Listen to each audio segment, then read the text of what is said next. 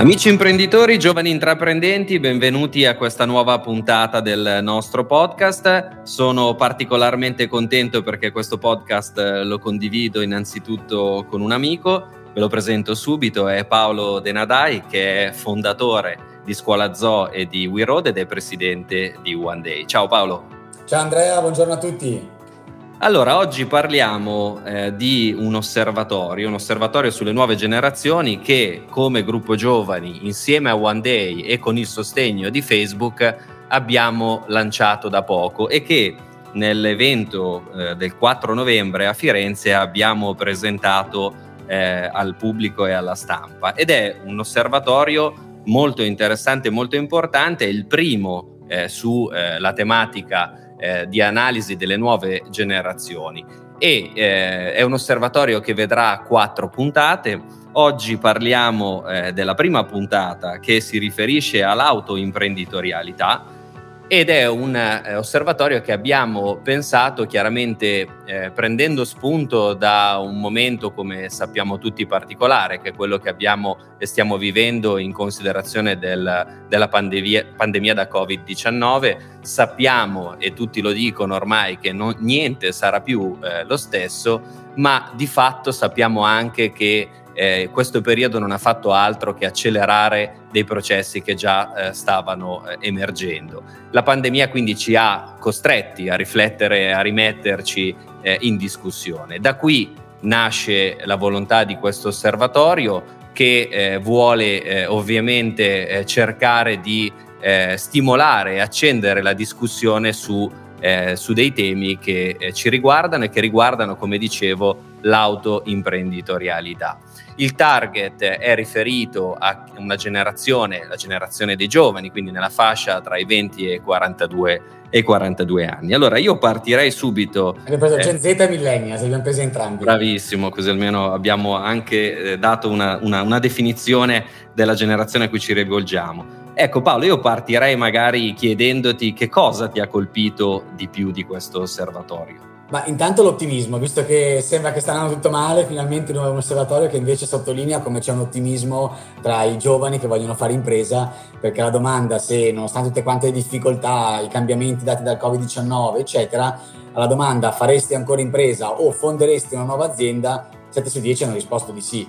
E questo mi sembra che sia un dato meraviglioso che a me riporta un po' al boom economico del dopoguerra, no? dopo tanta fatica della guerra mondiale c'è stata in Italia la grande ripresa del boom economico. Secondo me, io dico, dico sempre, eh, questo osservatorio ci sta facendo capire come dopo gli anni difficili, ormai due anni difficili del Covid, possa esserci una grande ripresa, partendo dai giovani, dall'impresa e dall'innovazione che questa comporta.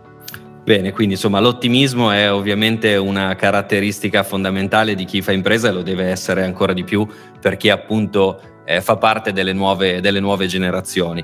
Ecco, nel, nell'osservatorio è emersa anche una differenza tra chi è imprenditore e chi non è imprenditore, perché lo ricordiamo, abbiamo ovviamente eh, chiesto e fatto queste domande a tutti, eh, a un campione vasto eh, di giovani, alcuni di essi già, sono già imprenditori e altri mm. invece non lo sono. Beh, molto interessante eh, quello che ha messo, perché eh, è emerso che chi è già imprenditore vede come difficoltà la crescita il trovare competenze.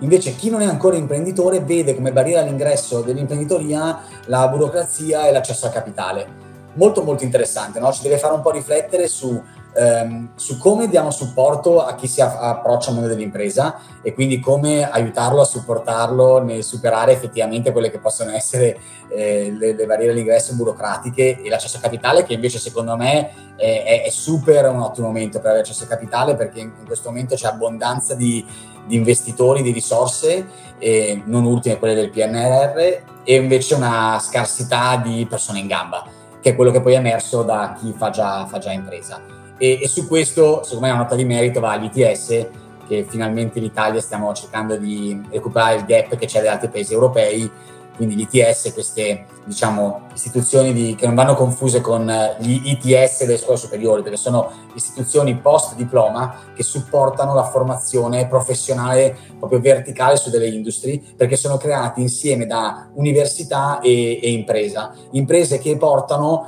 eh, poi in cattedra i loro come docenti, i loro manager e i loro collaboratori, no? qui c'è veramente un'unione tra territorio, impresa e, e, studenti. E questo per me andrà ad aiutare quello che è emerso da, da questo osservatorio, cioè la mancanza di, di, personale STEM fondamentalmente o personale nel mondo della ricettività, ospitalità alberghiera. Eh. Assolutamente, beh questo è un tema che tra l'altro ricordo a Firenze eh, lo abbiamo anche approfondito insieme anche all'amico Angelo di Facebook, insomma gli ITS sono di fatto una grande opportunità sulla quale se ci si eh, concentra in maggior misura rispetto a quanto si possa fare oggi e forse anche noi attraverso questo podcast stiamo cercando un po' di fare... Iscrivetevi ITS ragazzi, Bravissimo. esatto a tutti esatto. i maturanti che ci seguono, lo diciamo anche a scuola Zoo, abbiamo proprio un filone sull'orientamento post maturità. Perché un po' c'è questa cosa tipica italiana, devo fare, il, devo fare, dopo, dopo il liceo, devo fare il liceo, devo fare l'università. Ma in realtà c'è una tanta esigenza di materie scientifiche, STEM e di avvicinare il mondo accademico al mondo dell'impresa. Anche tu sei imprenditore, quante volte ti capita di trovare ragazzi eh, che magari sono super laureati a livello teorico, ma poi a livello pratico gli è mancata proprio quella, quell'unione. Ecco, l'ITS vanno a colmare questo gap no? tra teoria e pratica. Hai ragione. Poi per chiudere sugli ITS, una cosa che poi interessa, penso a chi ci sta ascoltando, è che a me ha stupito sentire che il 90, più del 90% di chi finisce eh, il percorso degli ITS entro un anno trova lavoro. un lavoro. E questo, insomma, per noi giovani, quando guardiamo le statistiche eh, al tasso di disoccupazione, disoccupazione paradossalmente in un momento in cui il tasso di dos- disoccupazione generale scende, aumenta ancora quello giovanile. Quindi questo è un paradosso e questo dell'ITS è sicuramente un consiglio che da imprenditori ci sentiamo di supportare visto che poi eh, i risultati sono veramente positivi. Ecco Paolo, tornando invece al, all'osservatorio, eh, una domanda esistenziale che si fa agli imprenditori è ma tu che fai l'imprenditore, lo rifaresti? sì, sì, è, assolutamente sì, e come diciamo all'inizio del podcast, eh, serve l'entusiasmo e la passione, cioè lo rifarei ma perché sento che è proprio la mia strada. Ecco, una cosa che, che io sottolineo sempre davanti a questi dati di tanta voglia di fare impresa è che si può fare l'imprenditore non per forza in autonomia, si può fare, essere imprenditori anche all'interno di un di un contesto più ampio, più grande. Mi piacerebbe nel mondo di oggi che si facesse molta più squadra, perché il piccolo manio tipico un po' se vuoi del, del nord-est dove vengo io, della Brianza, dove vieni te, forse in un mondo, in un mondo così connesso così veloce mh, non è adeguato alle sfide, alle sfide della globalizzazione. No? Quindi io assolutamente sì, lo rifarei e invito tutti quanti, quelli che hanno un po' questo spirito imprenditoriale, a cercare di fare, di fare un po' squadra di costruire delle aziende più grandi dove tutti i team member si sentano un pochino parte dell'impresa e un po' imprenditori.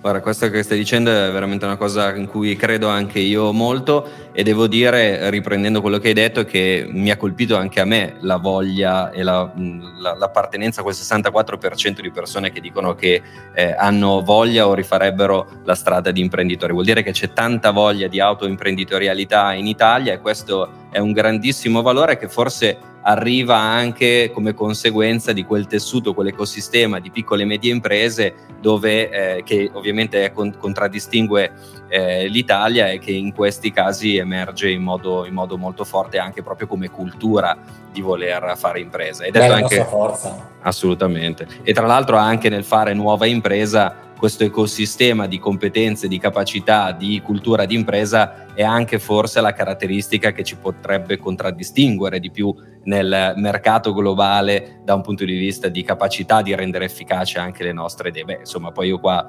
eh, colgo l'assist, eh, Confcommercio è un po' anche la casa di dove queste, eh, questa organizzazione, questo confronto, questa rete si può eh, fare in modo più, più, efficace. Quindi grazie per l'assist eh, Paolo.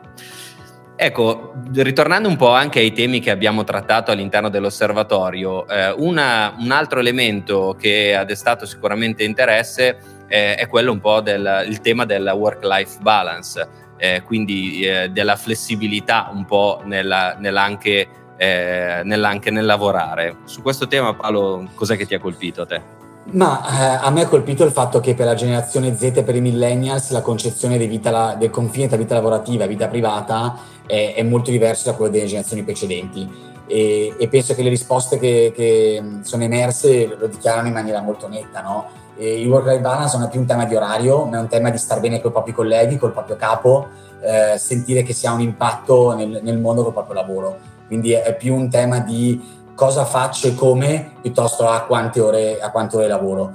E, riprendendo anche un po' l'intervento di Angelo a, a, Firenze, secondo me richiama anche il, gli strumenti di lavoro, no? per cui anche il, um, dei business che possono sembrare tradizionali come gli esercizi di vicinato, in realtà con il digitale possono veramente eh, affrontare il consumatore, eh, più che affrontare, diciamo, relazionarsi con lui in maniera, in maniera, anche digitale, in orari che magari non sono quelli consoni del, de, dell'apertura, diciamo, del, del negozio, no? eh, perché magari via WhatsApp o via Instagram possono eh, gestire una vendita o un supporto alla clientela anche in orari, in orari extra lavorativi.